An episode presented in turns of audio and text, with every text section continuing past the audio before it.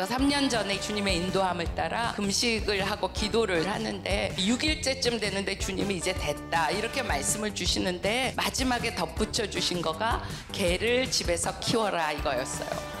여러분, 금식기도 끝나면 이 산지를 내게 주리라, 이 영혼을 내게 주리라 막 이래야 되잖아요. 근데 개를 키우라니. 근데 이건 좀 설명이 필요합니다. 저희 큰애가 캐나다, 미국에서 이렇게 유학을 하고 10년 동안 거기서 살았어요. 그러다 한국에 오는데 개를 데리고 왔습니다. 그래서 제가 집에서 못 키운다 그래서 옆에 사는 외삼촌 집으로 쫓겨갔습니다. 제가 이렇게 세미나 오거나 어디 간다면 엄마 없는 일주일 개 집에 데려다 키우다가 엄마 올 때쯤 되면 부랴부랴 싸서 외삼촌네로 보내고 이런 일이 몇 년 동안 지속됐어요. 근데 그날 주님이 그 개를 데려오라는 거예요.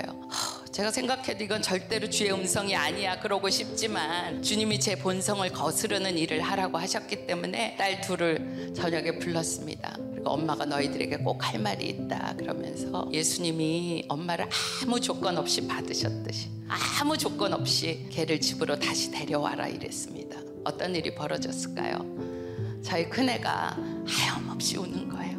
목회자가 넉넉하게 유학을 보내는 게 아니니까 저희가 가지도 못하고 애가 방학 때 한국 오지도 못하고 그냥 걔가 식구고 친구였어요. 제가 아무 조건 없이 데려와도 돼 그랬을 때 우리 딸 마음에 있는 많은 응어리들이 씻겨 내려간 날이었어요. 저는 그날 딸하고의 관계를 뭐 어떻게 잘 해보려고 의도적으로 순종한 게 아니고 나는 너무 싫지만 주님의 말씀이라고 분명하게 느껴졌기 때문에 순종의 걸음을 내디뎠더니 주님이 딸을 주셨어요.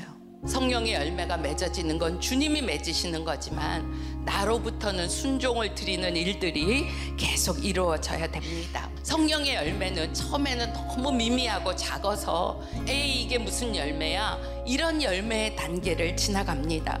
그런데 골로새서 1장 6절에 보면 열매를 맺어 자라게 하신다 그랬거든요.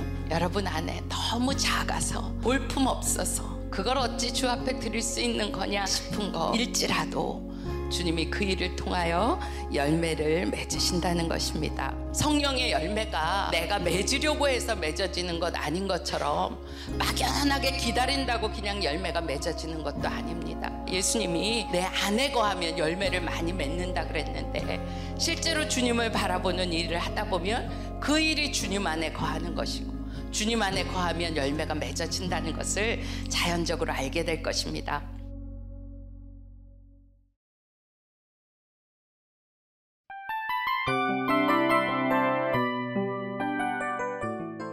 이 프로그램은 청취자 여러분의 소중한 후원으로 제작됩니다.